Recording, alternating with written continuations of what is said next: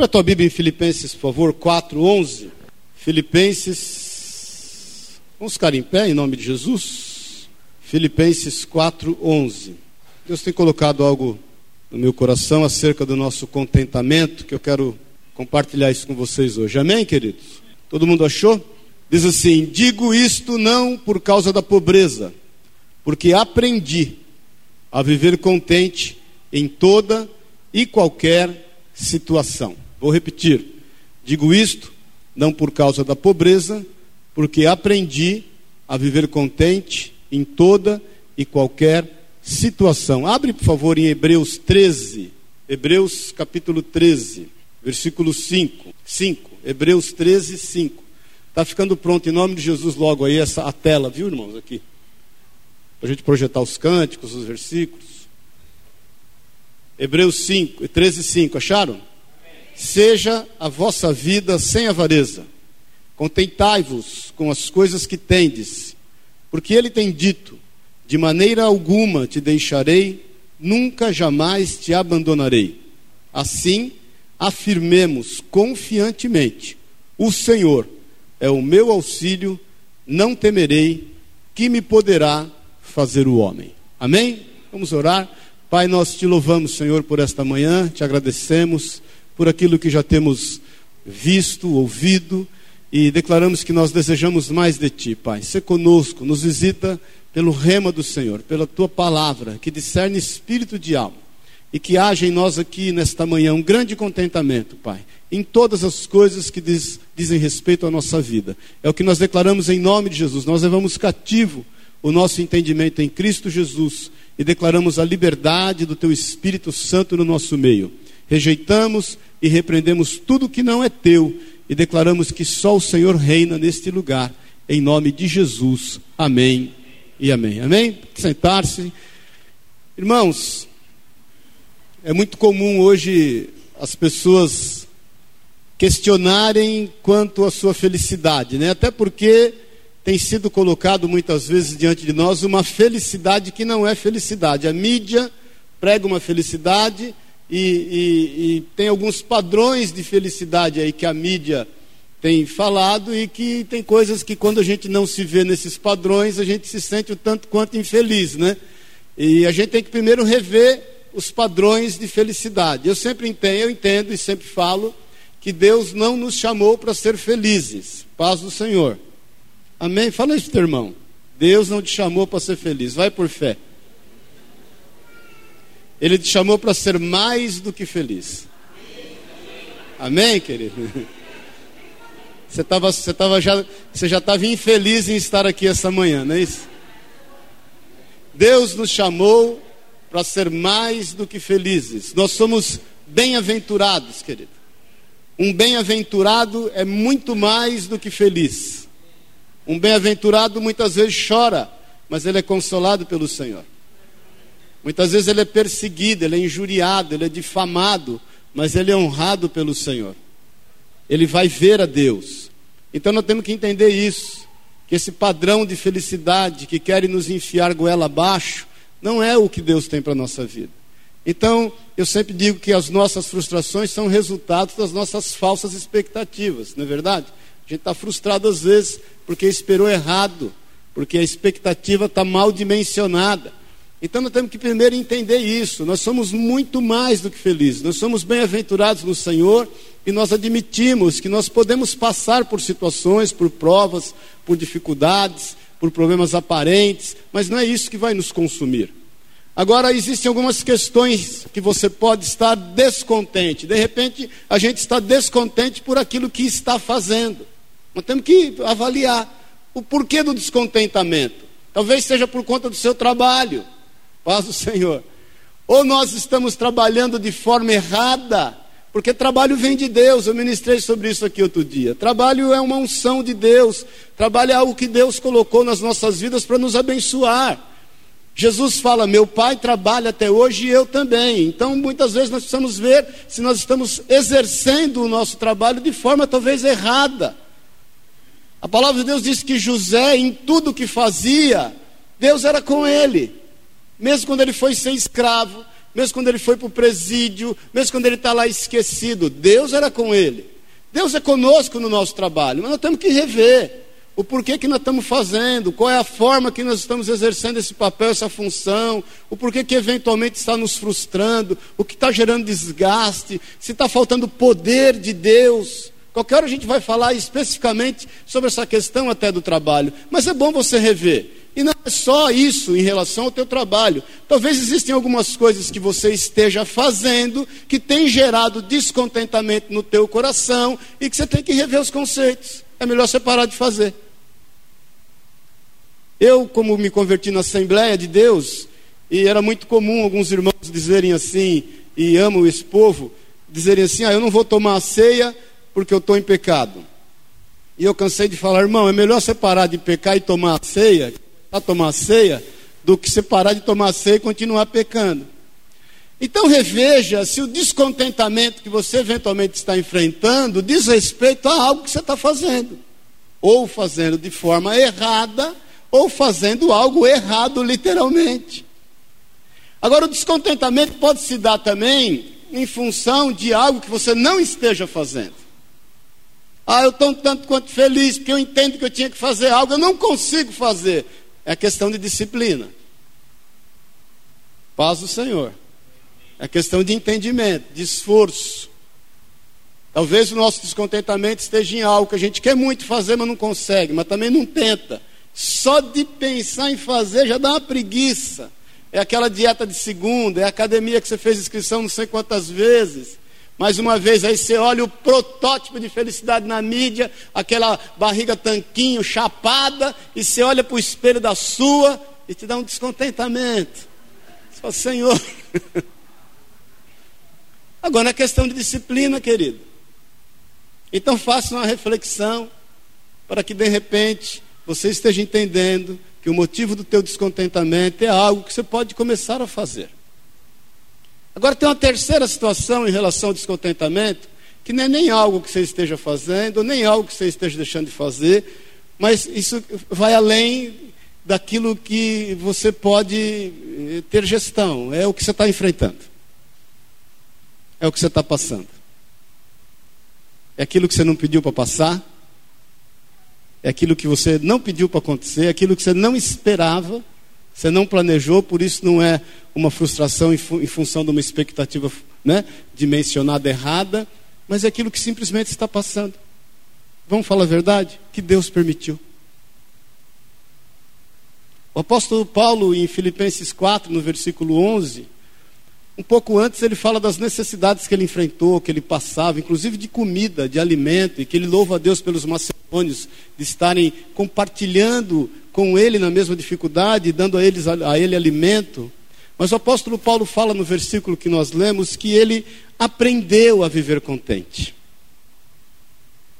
Nós temos que começar a entender, querido, que nós temos que aprender a estar contente em toda e qualquer situação naquilo que a gente pode fazer gestão, ou seja, naquilo que eventualmente você deveria fazer e não está fazendo, naquilo que você está fazendo e está te trazendo mal, isso você pode fazer gestão, isso é um papel teu, mas naquilo que você não pode fazer gestão, naquilo que você não tem domínio, naquilo que você não tem controle, nós temos que aprender a viver contente em toda e qualquer situação. É aquilo que o apóstolo Paulo nos ensina, nos fala e que ele aprendeu. Isso é mudança de caráter. Nós somos composto de temperamento, tem quatro tipos de temperamento, né? o fleumático, o, o, melancólico, o sanguíneo, o colérico. Tem gente que tem três, tudo ao mesmo tempo, aquela bagunça. De manhã ele é três, ele é colérico sanguíneo, à tarde ele é melancólico, depois ele lembra que ele é. Né? Cada um é de um jeito, isso é tanto quanto isso é hereditário, parte disso é hereditário. Você pode é, entender o seu temperamento e buscar em Deus uma forma dele ser transformado. Bênção de Deus. Você tem a tua personalidade, diz respeito à tua persona, são é, situações características, da, é, é, isso que faz você quem você é. Agora, você tem, além de, de temperamento e além de personalidade, você tem o seu caráter. O seu caráter é um conjunto de atitudes, de hábitos que nós temos, que isso pode ser transformado, restaurado, mudado.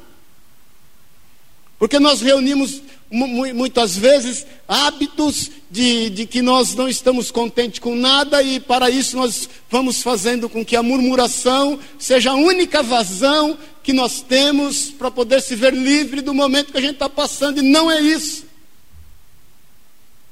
A murmuração não é a vazão. A vazão perfeita disso é nós entendermos que Deus está no controle de todas as coisas e que deve haver mudança no nosso caráter e nós temos que aprender a viver contente. Aí você fala para mim, puxa vida, legal, bacana, joia, curti, mas como é que nós fazemos isso? Paz o Senhor. Como é que se aprende a estar contente? Irmãos, ninguém saiu daqui do ventre da mãe correndo, você gatinhou. Você andou, caiu várias vezes, achou que sabia andar, caía, achou que sabia correr. Quem se lembra que quando era pequeno, você achou que sabia correr? Aí você saiu correndo, desembestado, e caiu, se ralou inteiro. Eu quantas vezes? Agora nós temos que ir aprendendo. São momentos daquilo que a gente pode viver. Quando Hebreus fala isso, no versículo 5, ele fala: Seja a vossa vida sem avareza e, e, e Paulo fala a Timóteo que a avareza é idolatria. Contentai-vos com as coisas que tendes, porque ele tem dito: de maneira nenhuma, alguma te deixarei, nem nunca jamais te abandonarei. Por isso que nós devemos, no versículo 6, diz: afirmarmos confiantemente: o Senhor é o meu auxílio, não temerei o que me poderá fazer o homem começa com a prática de liberar palavras de certeza de que Deus está no controle e tem domínio sobre todas as coisas. Isso não é positivismo, isso não é lei da atratividade, isso é crer no que está escrito na palavra de Deus. É você trabalhar nessa visão, é você caminhar nessa visão, é você declarar aquilo que você crê. É você, quando orar por um enfermo, declarar que você crê que o Senhor pode curá-lo. Se o Senhor curá-lo ou não, é segundo a sua misericórdia, o seu cuidado, segundo aquilo que está sobre a gestão dele. Ele é Senhor de todas as coisas, ele é absoluto em todas as coisas. É você perseverar naquilo que você está fazendo, entendendo que o Senhor vai trazer honra sobre a tua vida e sobre a tua casa, ainda que você esteja passando por um vale de sombra de morte. Você não vai temer mal algum, porque a vara e o cajado do Senhor te consolam, porque Ele está contigo e Ele põe uma mesa diante dos teus inimigos para te servir. É nós mudarmos a nossa atitude quanto à forma que nós estamos enxergando aquilo que a gente está enfrentando. O Senhor não está te perseguindo, querido. O Senhor está permitindo que a sua vida seja trabalhada para que você alcance o objetivo que Ele tem em relação a ti. Ele está permitindo que nós sejamos trabalhados no nosso caráter, transformados no nosso temperamento, adequados na nossa personalidade, para que nós estejamos crescendo até a estatura do varão perfeito. E olhando e entendendo todas as coisas, sabedores de que todas as coisas cooperam conjuntamente para o bem daqueles que amam a Deus. Nós começamos a aprender quando nós começamos a querer identificar a necessidade de não mais viver de forma descontente. Uma pessoa feliz, querido, porque entende o seguinte: as dificuldades não tornam você quem você é. As dificuldades revelam você quem você é. Nós estamos entendendo isso, irmão? As dificuldades não me fazem ser uma pessoa infeliz, elas revelam que há em mim uma característica de ser infeliz. As dificuldades não fazem de mim uma pessoa chata, mas ela revela que no íntimo eu sou chato de doer. Paz o Senhor. Então nós temos que aprender a entender que aquilo que tem se revelado é para ser tratado. É para ser aprendido no Senhor uma forma diferente de viver. Quem está entendendo, diga amém. Estamos, deixa o Espírito de Deus ministrar o teu coração. Porque às vezes nós estamos entendendo que as dificuldades são para nos humilhar, são para nos, nos quebrantar a forma que nós nunca jamais vamos conseguir nos levantar novamente. Não é Deus, o Senhor te ama. Jesus sabe os teus limites, ele é o acrisolador, o acrisolador é o ourives, que permite com que a barra de ouro fique no meio do fogo até o momento exato dela ser purificada. O papel dele é estar observando aquela barra de ouro e ele constantemente tira ela para saber se ela está no ponto. Ele não pode deixá-la passar do ponto, porque ela vai estragar. Ele não pode tirar ela antes do ponto, porque ela não vai estar pura o suficiente. E ele sabe que aquele lingote de ouro está perfeito, quando ele tira ele de lá, e a sua imagem reflete nesse lingote de ouro, nessa barra de ouro, somos nós. O Senhor está permitindo muitas situações na nossa vida para poder tratar aí sim, mas não para nos humilhar, para deixar passar do ponto, para fazer as coisas saírem do controle. Imagine as coisas saírem do controle da mão de Deus, que é isso, querido, nunca vai sair. Por isso que a gente afirma confiantemente que Ele é conosco. Ele não vai nos desamparar jamais. Agora, isso tem revelado na nossa vida traços nossos que precisam ser restaurados, transformados, curados, mudados em nome de Jesus. Para que essa síndrome de Gabriela acabe. Eu nasci assim, eu vivi assim, vou morrer assim. Está amarrado em nome de Jesus, querido.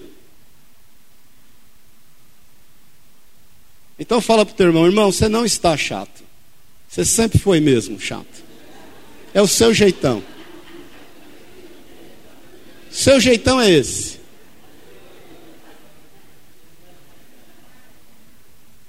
Amém, querido? A Sueli que o diga, né? Então, o que é que tem revelado? Porque essa característica de reclamar, de murmurar, é, essa cultura que muitas vezes ela, ela, ela inunda, quando você nem percebe, você já está reclamando. Irmãos, a boca fala, Jesus diz isso, o que está cheio o coração. Então vamos entender que a questão é, é, é mais, é, mais, é mais profunda do que a gente imagina. Vamos, vamos deixar com que as coisas profundas realmente tomem conta de nós e não as rasas. Porque as coisas rasas é aquilo que a gente vai empurrando com a barriga em todo o tempo, toda hora, esperando que, quem sabe, Deus arruma uma solução para esse trem e nós vamos ganhando tempo. E não é isso, não. Nós temos que tratar, nós temos que ter mudança. Então o apóstolo Paulo sabia disso, que aquilo que ele enfrentava, aquilo que ele passava, revelava quem ele era. E revelando quem ele era, ele ia aos pés do Senhor. Não precisa abrir, mas em Atos 18, a palavra de Deus diz que ele estava em, em, em Coríntios, ele tinha vindo é, é, é, é de, de um outro lugar da Grécia.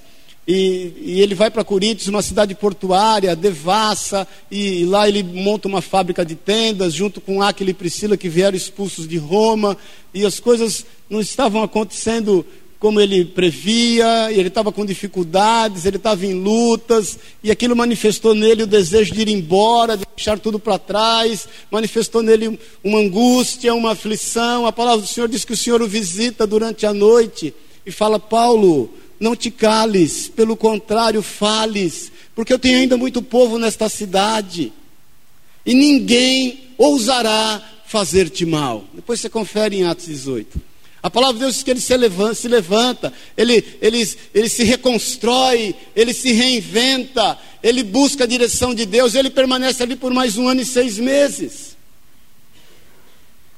O aprender a estar contente em toda e qualquer situação é se encarar de frente quem realmente você é, em meio à situação que você está passando, que você não tem gestão sobre ela, mas você tem gestão o como você vai encará-la, o como você vai enfrentá-la, tem gestão da forma como você vai sair dela.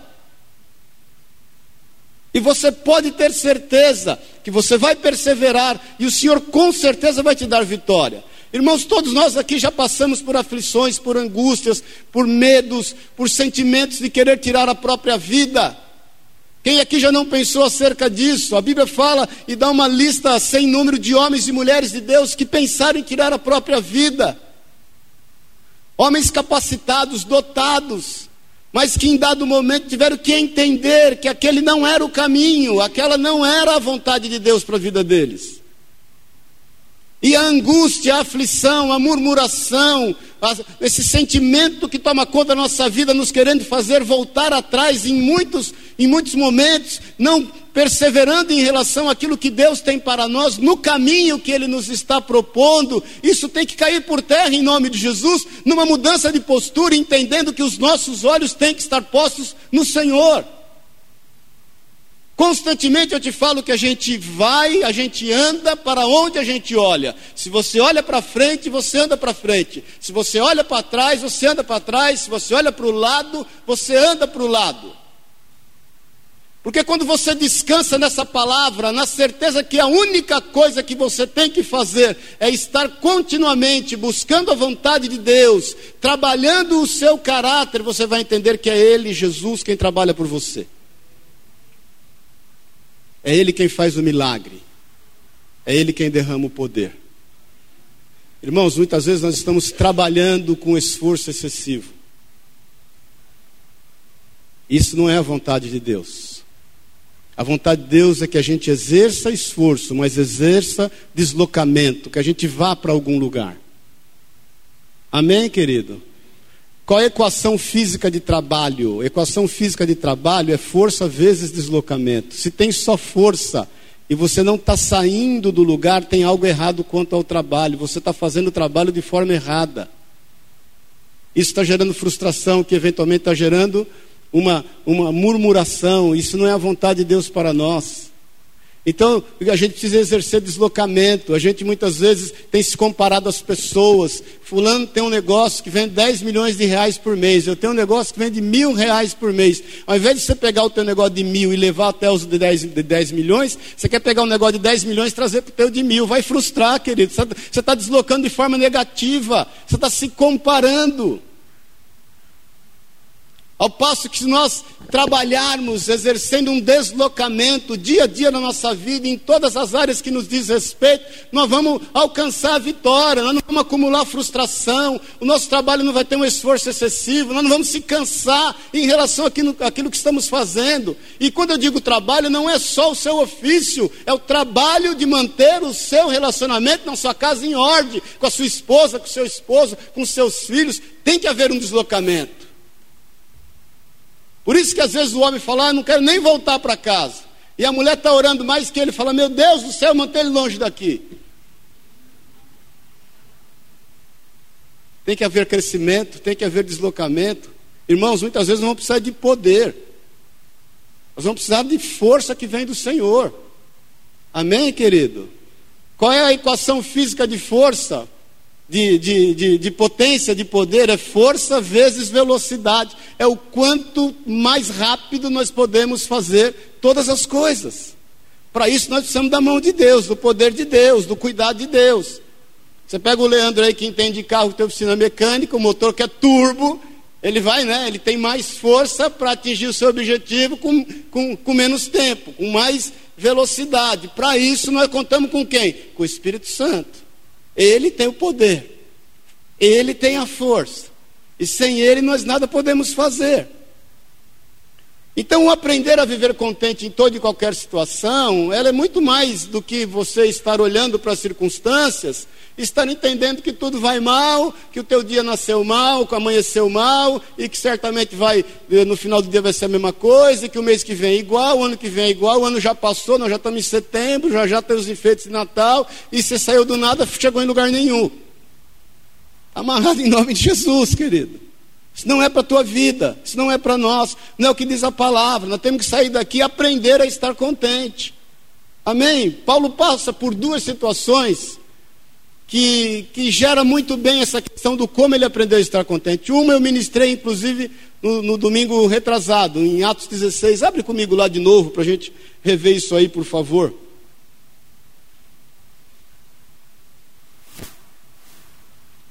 Atos 16.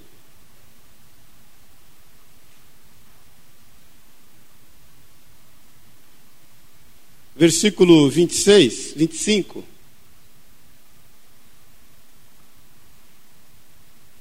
Diz assim: Por volta da meia-noite, Paulo e Silas oravam e cantavam louvores a Deus. E os demais companheiros da prisão escutavam. De repente sobreveio tamanho terremoto que sacudiu os alicerces da prisão. Abriram-se todas as portas e soltaram-se as cadeias de Soltaram-se as cadeias de. Sabe onde reside o nosso contentamento? Presta atenção. Sabe onde reside o teu contentamento? Em resolver o descontentamento das outras pessoas. Paulo estava preso de forma injusta porque ele expulsou um demônio de uma menina. E os donos desta menina, que tinham lucro com as adivinhações dela, se levantaram contra eles. Paulo, Silas e os seus companheiros. Os chicotearam, os açoitaram em praça pública, rasgaram suas vestes e os prenderam no tronco, no subterrâneo da prisão. Como ele tinha a opção de reclamar e murmurar, ele tinha a opção de exercer aquilo que ele aprendeu, a estar contente em toda e qualquer situação. Porque ele entendia que o contentamento dele ia resolver o descontentamento das outras pessoas. A palavra de Deus diz: quando o milagre aconteceu, e a terra tremeu, e as cadeias se fenderam, as portas se abriram, todos que estavam presos, não só os que foram presos com ele, todos os presos foram soltos também. Então, se você quer aprender sobre contentamento a partir de agora, entenda que o teu contentamento reside no fato de você ser uma bênção na vida das pessoas de você ajudar as pessoas no seu descontentamento, porque tudo que você precisa para você, o Senhor já tem provido. Tudo que você precisa para passar essa angústia que você está passando, que você não tem gestão, essa aflição que você está enfrentando, você pode ter certeza que o Senhor é contigo. Ele vai te capacitar. A palavra de Deus diz que Jesus, quando faz os 40 dias de jejum lá no monte e ele é tentado por Satanás, o anjo do Senhor veio sobre ele e supriu a vida dele. A palavra de Deus diz que quando ele estava no Getsemane, orando, aflito, transpirando sangue, veio o anjo e o consolou. A palavra de Deus diz que quando Agar e o seu filho Ismael estavam no deserto, repudi no deserto repudiados por Abraão, a palavra de Deus diz que veio um anjo e supriu a vida deles. A palavra de Deus diz quando Elias libera uma palavra de que não vai chover para Acabe e Jezabel, e o Senhor fala para ele: Olha, Elias, você libera a palavra e foge, meu irmão. Ele foge. A palavra de Deus diz que os corvos vinham alimentá-lo. A palavra de Deus diz quando o povo estava no deserto e eles reclamavam de fome, o Senhor fez cair maná dos céus, fez sair água da rocha. Deus não mudou, querido. Ele é o mesmo ontem, hoje e eternamente. Então o que você precisa para você está provido. O que você precisa para você está reservado.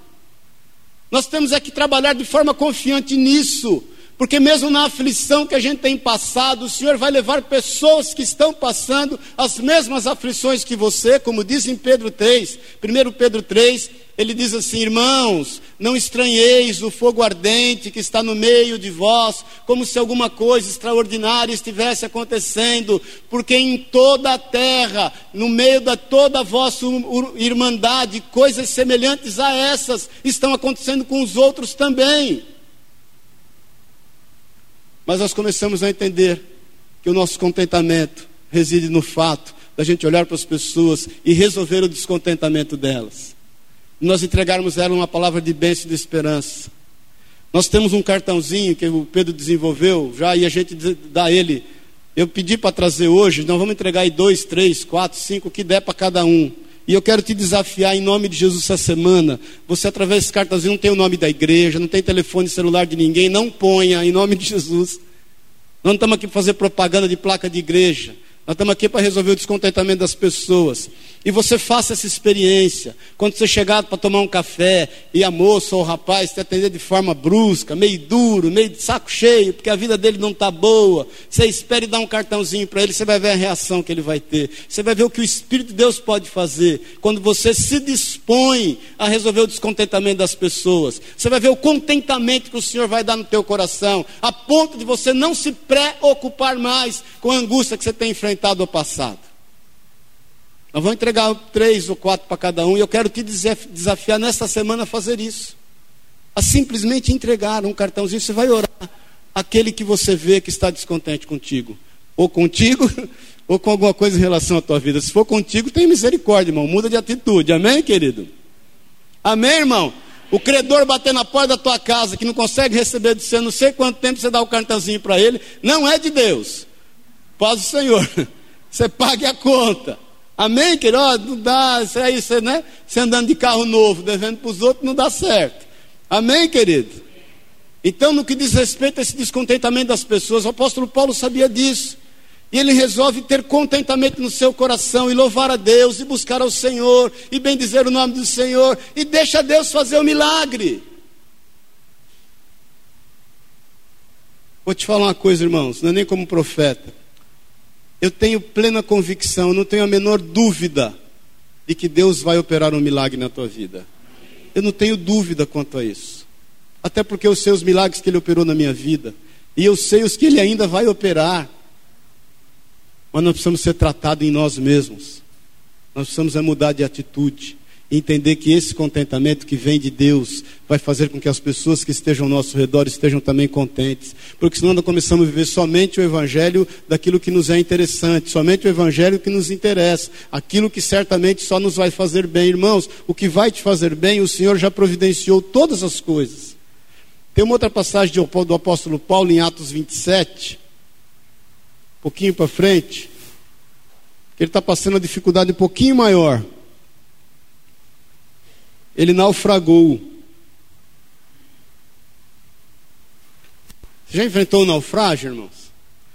O apóstolo Paulo está indo para Roma, porque ele quer ali pregar a palavra de Deus. Quando ele entra no barco, ele fala para o comandante: é melhor a gente não ir desse jeito. Está vindo aí, o negócio vai ficar feio. Ninguém ouve ele. A palavra de Deus diz que veio então um, um grande vento, uma grande tempestade, e, e o navio começou a bater nas rochas. Todo mundo começou a ficar apavorado, todo mundo começou a ficar desesperado. No versículo 33 de Atos 27, quem achou, diga amém.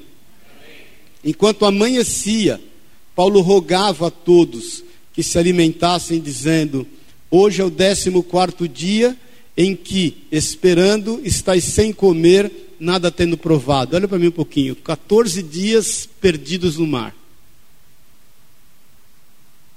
sem comer. Levanta um contente ali, que é Paulo, e fala: irmãos, é o seguinte, nós precisamos comer. Nós já estamos há 14 dias sem comer, desesperados. Nós precisamos ter contentamento. Você já imaginou a mudança que você gera no meio em que você está? A influência que nós temos, querido. Você é sal da terra e a luz do mundo. Quando o Senhor nos determina isso, é muito evidente de que o nosso contentamento reside no fato de tratar o descontentamento das pessoas. Então nós temos um apóstolo Paulo ali que podia falar: não, eu sei o Deus que eu sirvo, a quem eu pertenço, e ele já falou no meu coração que compete a mim estar em Roma, vocês se virem. Ou ele podia abrir mão de tudo. Irmão, para de tocar a vida com balanço. Todo dia você faz um balanço, um balancete, né? Débito, crédito, o que está bom, o que está ruim, a curva do ruim está muito mais ascendente do que a curva do que está bom, a curva do que está bom está descendente, a curva do que está ruim está ascendente, e eu quando eu fecho o balanço, a conta não fecha. O apóstolo Paulo, se fosse fazer balanço, ele fala que ele passou por momentos que ele levou cinco quarentenas de açoite menos um. São 195 chicotadas em cinco vezes diferentes. Naufrágios como esse passou dois. Apedrejamento, dois. Fome no deserto, perigos no deserto. Passou por escassez, por roubo, perigos entre falsos irmãos. Já tinha na época. E ele não faz um balanço. O balanço que ele faz é de que tudo posso naquele que me fortalece. Está em Filipenses 4 também. Mudança de caráter. Então, esse homem que está no mar, por 14 dias, junto com um povo que entende que o contentamento daquele povo é de responsabilidade dele também naquele momento, por conta do contentamento que está sobre a vida dele, porque a palavra de Deus diz que rios de águas vivas vão fluir do nosso interior. Irmão, você não sabe o poder que há quando você olha para alguém e fala: Deus te abençoe. Que o Senhor seja contigo. E aí Paulo reúne aquele povo tudo desesperado e fala o seguinte: você precisa comer, a gente precisa comer. No versículo 34 diz assim: Eu vos rogo que comais alguma coisa, porque disto depende a vossa segurança, pois nenhum de vós perderá nem mesmo um fio de cabelo. Paulo tinha fé, irmãos, ou não tinha?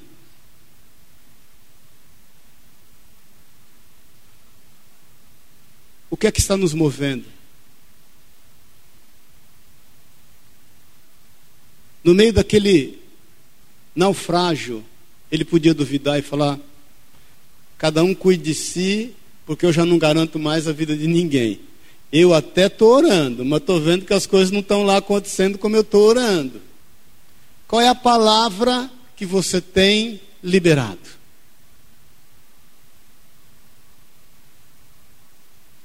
Paz o Senhor.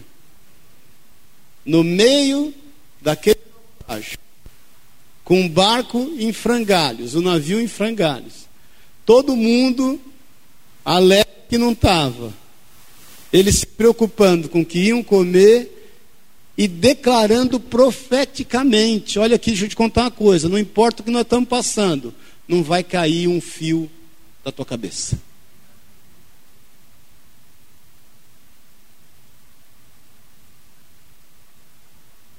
Irmãos, olha para mim um pouquinho.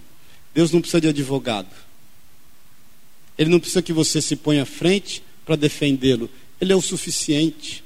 Ele é absoluto. Você só precisa crer que Ele está no domínio e no controle de todas as coisas. A ponto de afirmar, porque você pode estar passando o mesmo vale de pessoas que estão com você, é o seguinte: Deus de tudo vai nos livrar. Eu creio. Eu creio. Nós vamos chegar lá. Não está fácil, não, mas nós vamos chegar lá.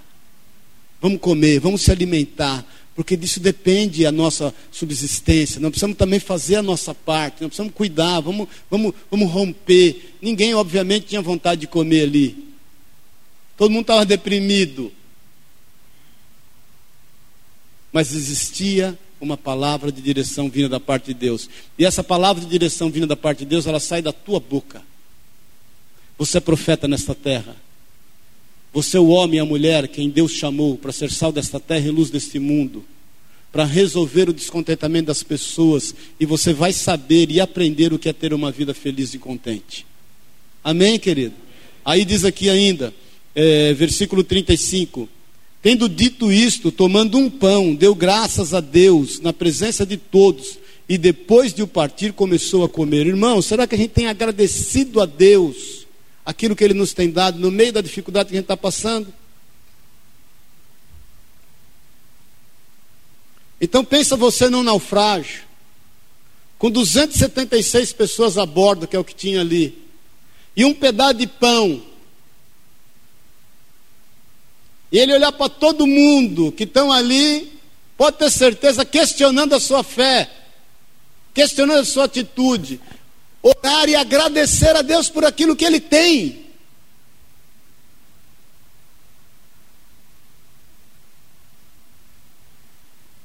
Irmãos, eu não sei vocês, mas eu já passei muito desejo de querer comer alguma coisa e não poder. Eu tenho o hábito de não deixar um grão de arroz no prato. Porque é o Senhor quer passar necessidade. Isso o Senhor tratou na minha vida para eu ter um coração grato. O lugar que eu, quando eu vou nas lojas nossas de shopping, o lugar que eu mais gosto de andar, sabe onde é? Na praça de alimentação. Adoro andar na praça de alimentação. Porque eu ando agradecendo a Deus por aquilo que as pessoas estão comendo.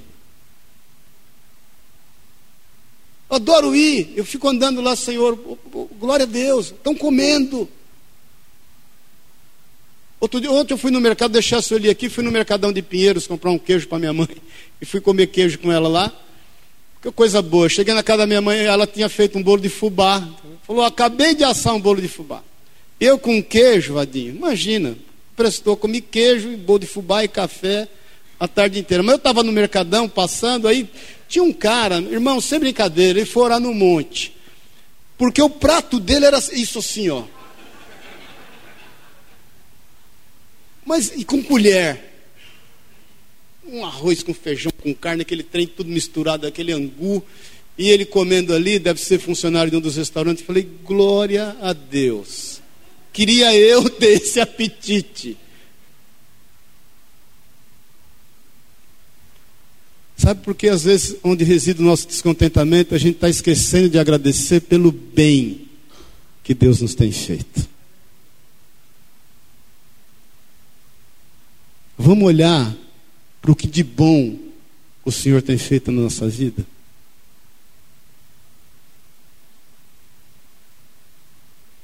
E tirar os olhos para o que eventualmente não está nos agradando. Porque Deus é bom. Quem tomou café da manhã aqui, querido? Se você não tomou, é porque você não veio mais cedo na igreja. Porque tinha aqui de manhã chá de gengibre, café com açúcar ou sem, você escolhe. Bolo de fubá, que a Clarice trouxe com goiabada no fundo. E uns pãozinhos italiano que a, a, Fernanda, comprou ontem, na, bom, da São Domingos, com calabresa boa. Aqui, ó, esquentamos no forno, estava tudo aqui. Ó. Você não tomou café, é porque você não quis. Agora, se você não agradeceu pelo bem que Deus já fez para você essa manhã, é porque você também não quis. Davi, um dia passando por uma grande dificuldade, os inimigos estão em cima do monte, ele no meio de um vale, ele não sabe o que fazer. Aí ele olha para o monte, ele fala assim: Senhor, quando eu olho para os montes, eu digo: de onde me virá o socorro? Porque ele olha para o monte e fala: o negócio está feio. Hora que esse monte inimigo vir aqui, o negócio vai ficar feio. Aí ele tira os olhos do inimigo que está em cima do monte, põe os olhos no Senhor e declara: O meu socorro vem do Senhor. Não dormita, nem pestaneja o Santo de Israel. Aonde estão postos os teus olhos, querido? Paulo, no meio de toda aquela situação, resolve viver em contentamento. Por isso que ele aprendeu a viver em contentamento. Ele pega aquele pedaço de pão para 276 homens e dá graças a Deus. E a palavra de Deus diz aqui ainda: todos, versículo 36, cobraram ânimo e se puseram também a comer. A mesma unção que estava sobre Paulo está sobre a tua vida, querido. É o mesmo espírito. O Senhor quer te usar. Você está caindo na estratégia de Satanás de se fechar no falso entendimento de que não há saída, de que não tem mais jeito. Está repreendido isso da tua vida em nome de Jesus. Eu, irmãos, Elias, que é um grande, foi um grande homem de Deus, passou por isso, entrou em depressão, se enfiou numa caverna. E o Senhor o visita lá e fala: Elias, vem cá, o que, que você está fazendo aí? Ele, ah, estou sozinho, todos me abandonaram. O Senhor fala: rapaz, eu tenho sete mil almas que estão intercedendo por ti. Sai daí e volta pelo mesmo caminho que você veio, porque não fui eu que te pus aí, não.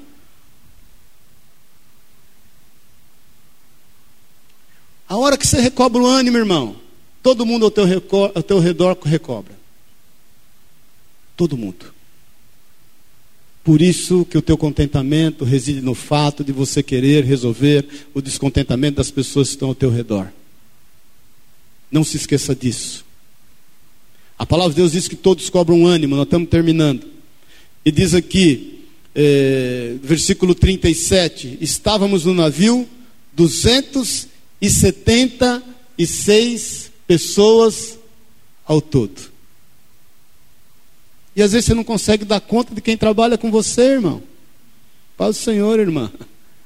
Não está conseguindo dar conta do motorista de táxi, do motorista do Uber, do cara do ônibus, que está descontente com a vida, e ele tem lá os seus motivos, e você tem a chave do contentamento dele na mão.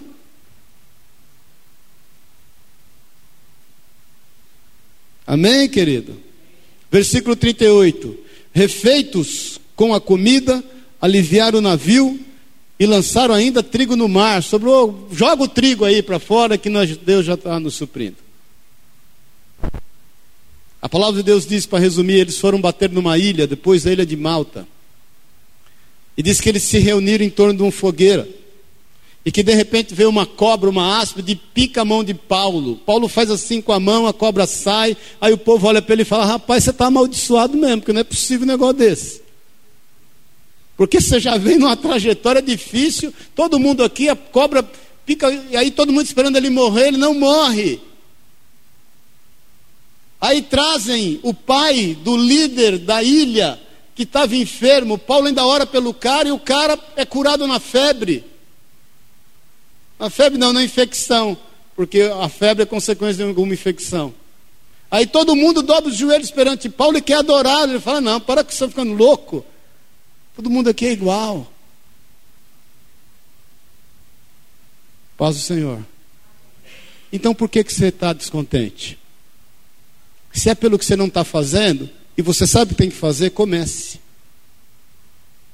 Se é pelo que você não está fazendo, comece. Se é pelo que você está fazendo, pare. Agora, se é por algo que você não tem gestão, confie.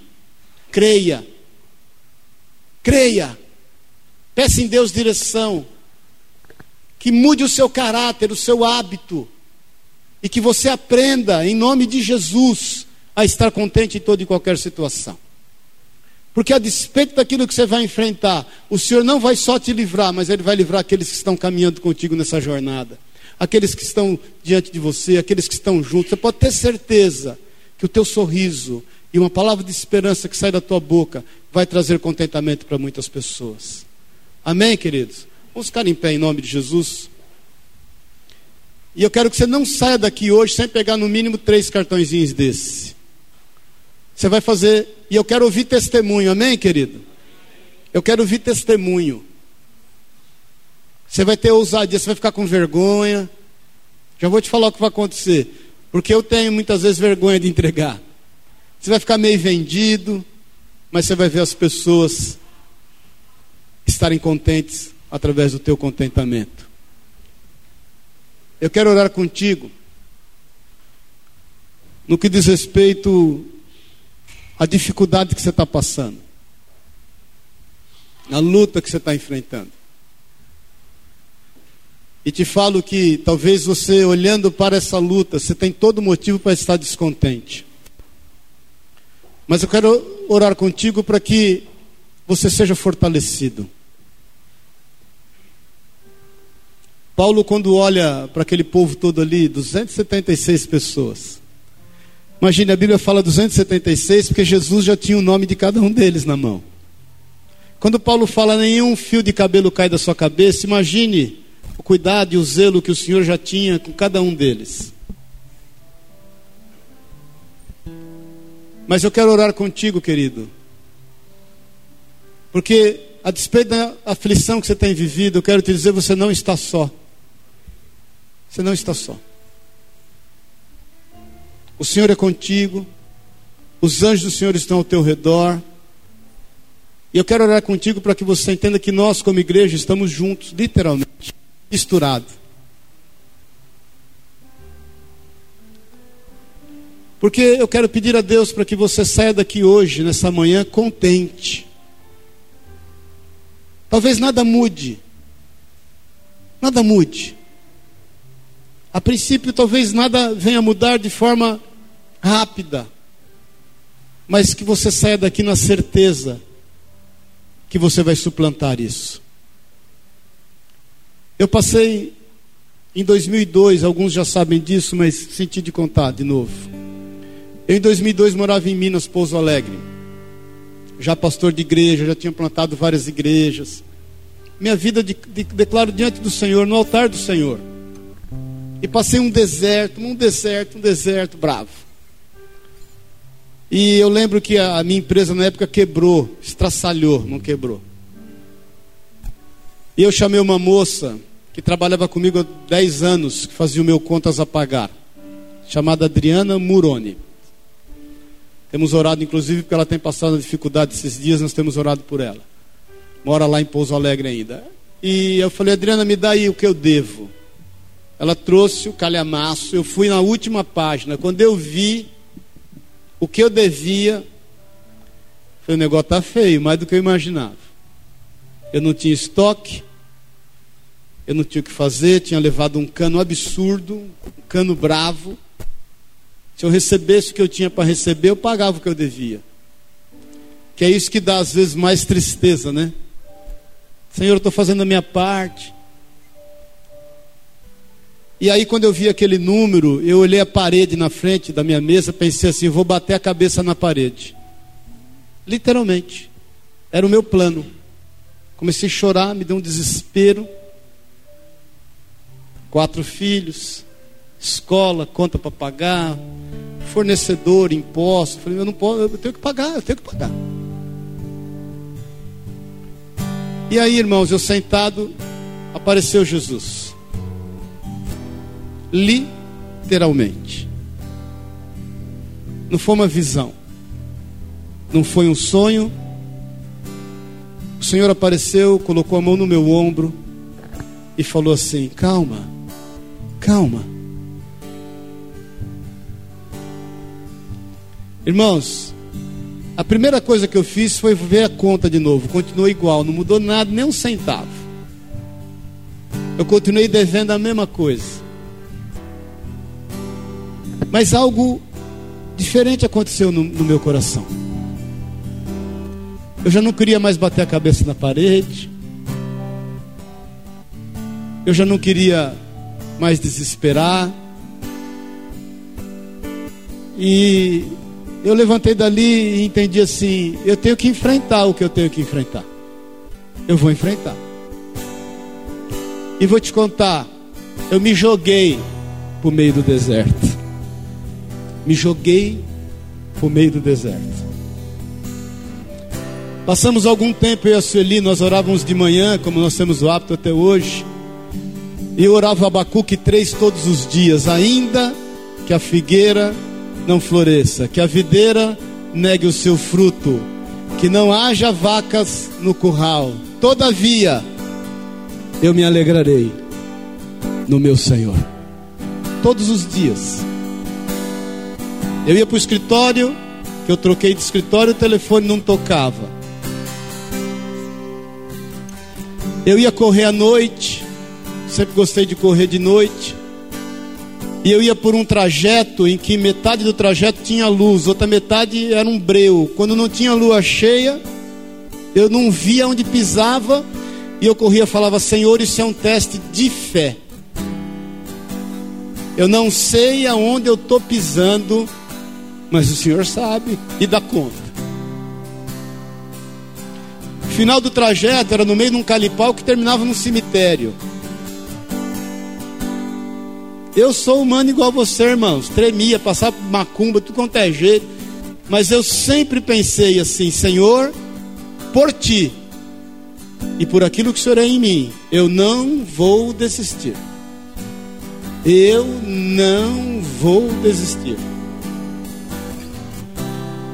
Negociei a escola das crianças. Peguei mamão do pé do meu vizinho um dia, porque eu recebi visita em casa, não tinha fruta para pôr na mesa. Nós saímos do culto, as crianças queriam comer McDonald's em frente à igreja. Eu tinha exato sempre um, dois reais no bolso, eu comprava pão, mortadela e essa era a diferença do domingo à noite. Mas te digo diante de Deus, sempre fui grato. Agradeci a Deus. Ensinei as crianças, nós e a Sueli, agradecerem ao Senhor. As crianças, até pouco tempo, quando eles começavam a comer, reclamavam de alguma coisa, irmão, eu falava para eles assim: irmão, olha aqui, dá glória a Deus e come. Dá glória a Deus e come. Porque é isso que temos. E eu só estou te falando, querido, do que eu aprendi. Porque eu aprendi a viver contente em toda e qualquer situação. Tem coisas que eu ainda não aperfeiçoei. Há situações que às vezes eu também questiono, duvido. Mas o Senhor tem falado ao meu coração aquilo que ele falou um dia no coração de Asaf, no Salmo 73. A gente não pode se arrepender de ter feito ou estar fazendo as coisas certas. Entenda isso. Porque às vezes você olha para o lado e fala, fulano rouba, fulano faz isso, faz aquilo, ele está bem, e eu fazendo tudo certinho aqui passando esse deserto, irmãos. Não se arrependa de fazer as coisas certas.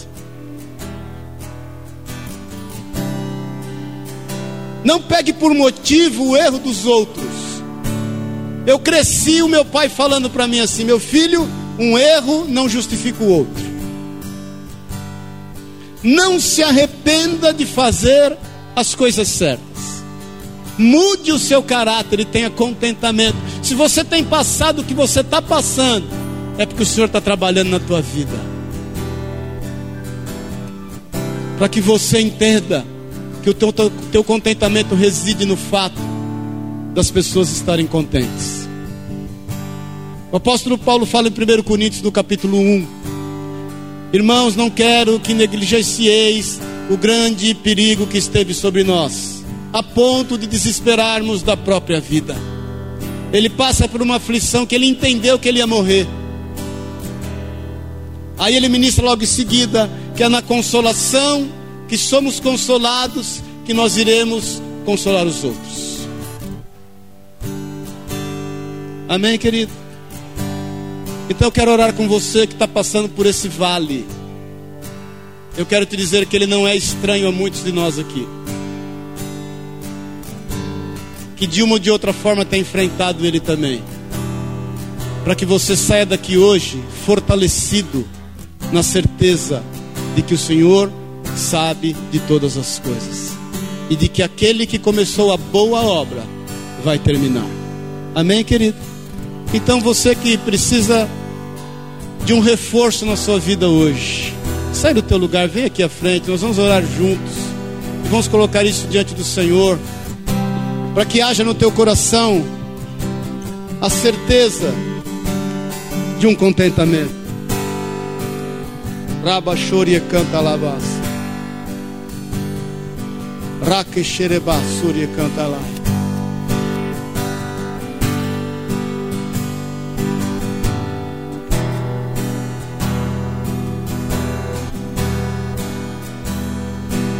Pode sair do seu lugar.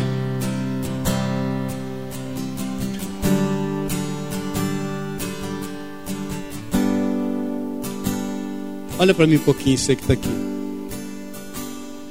Você nunca esteve só. Nunca. Nunca.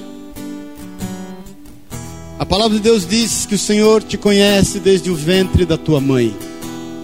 E ali ele já te chamava pelo nome. Deus é um Deus de propósitos claros e específicos palavra de Deus diz que ele não se frustra. Palavra de Deus diz que ele não é homem para que minta, nem filho do homem para que se arrependa ou se engane. Que os teus olhos estejam postos nele, a despeito do que você possa estar enfrentando. Ele sabe o que você está enfrentando.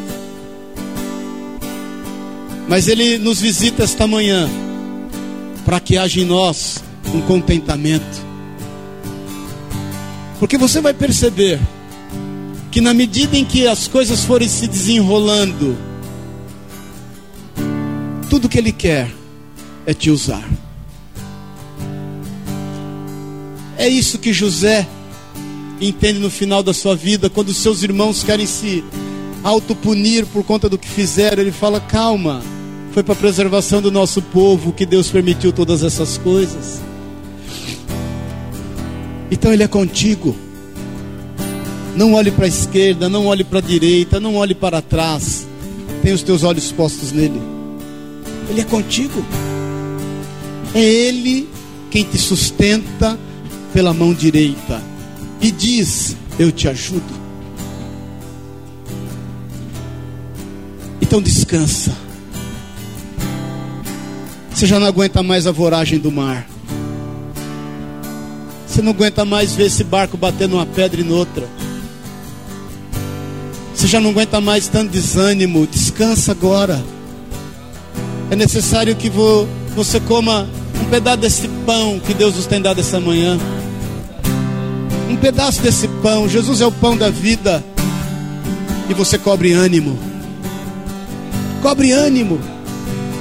Porque nem um fio, e eu te falo em nome de Jesus, nem um fio, nem um fio de cabelo da tua cabeça vai cair. Você vai sair disso ileso para que não haja em ti nenhum tipo de sequela, nem emocional, nem espiritual, muito menos física. Amém, querido? Vem mais para frente, por favor. Você que está aí, pode vir mais. Você que está na igreja, eu queria te pedir para você levantar as tuas mãos. Rabaxeria canta lamas. Senhor, em nome de Jesus.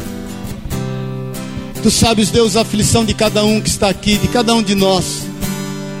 Tu sabes, Deus, o que cada um tem enfrentado, o vale que cada um tem passado, a dificuldade, a tempestade, o momento na vida de cada um. Tu sabes, Deus, a prova. Pai, nós buscamos diante de Ti força, pão da vida, para que estejamos cobrando ânimo, saindo daqui fortalecidos, na certeza que nós vamos estar aprendendo a estar em contentamento diante de Ti, Pai. Nós queremos aprender a viver em contentamento. Queremos aprender, Pai, a ter os nossos olhos voltados na esperança de Israel, no Senhor, Autor e Consumador da nossa fé. Deus, em nome de Jesus Cristo, move-te no nosso meio, Pai. Nos dá a direção certa. Se temos feito algo que não tem gerado contentamento, que haja em nós força para que nós estejamos parando com tal prática. Se estamos deixando de fazer algo, Senhor, e que isso tem gerado em nós descontentamento, que haja em nós disciplina, Deus, para fazer as coisas corretas, da maneira exata, segundo a tua direção. Mas se é o vale, Senhor, que temos enfrentado, se aquilo que tem gerado descontentamento tem fugido da nossa gestão, nós te pedimos no teu santo nome, nos ajuda, nos fortalece, nos põe os olhos voltados a ti, nos dá direção, fala no íntimo e no oculto.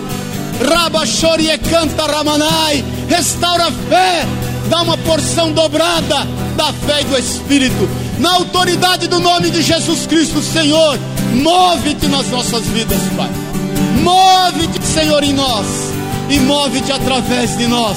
Que haja em nós, Senhor, a convicção de que o Senhor é conosco. Que haja em nós a certeza de que o Senhor nos tem sustentado com a tua destra fiel. Em nome de Jesus, toma cada um nas tuas mãos. Levanta as tuas duas mãos, querido, você que está aqui. Quando nós levantamos as mãos, é sinal de que nós não temos onde nos apegar, que não seja o Senhor. Então eu quero que você tenha um tempo de oração com o Senhor e declare: Senhor, eu não, eu não, eu não tenho onde me apegar. O meu contentamento vem de Ti, o meu milagre vem de Ti, a minha esperança vem de Ti, a minha direção vem de Ti. Jesus, sem ti eu nada posso fazer. Nada. Por isso, Pai, nós levantamos as mãos a ti e declaramos: nós dependemos do Senhor Jesus. Nós dependemos do Senhor para a honra e para a glória do nome de Jesus. Amém, querido. Eu não sei como ele vai fazer, mas eu sei que ele vai fazer. Eu sei que ele vai fazer. Põe a mão no teu coração.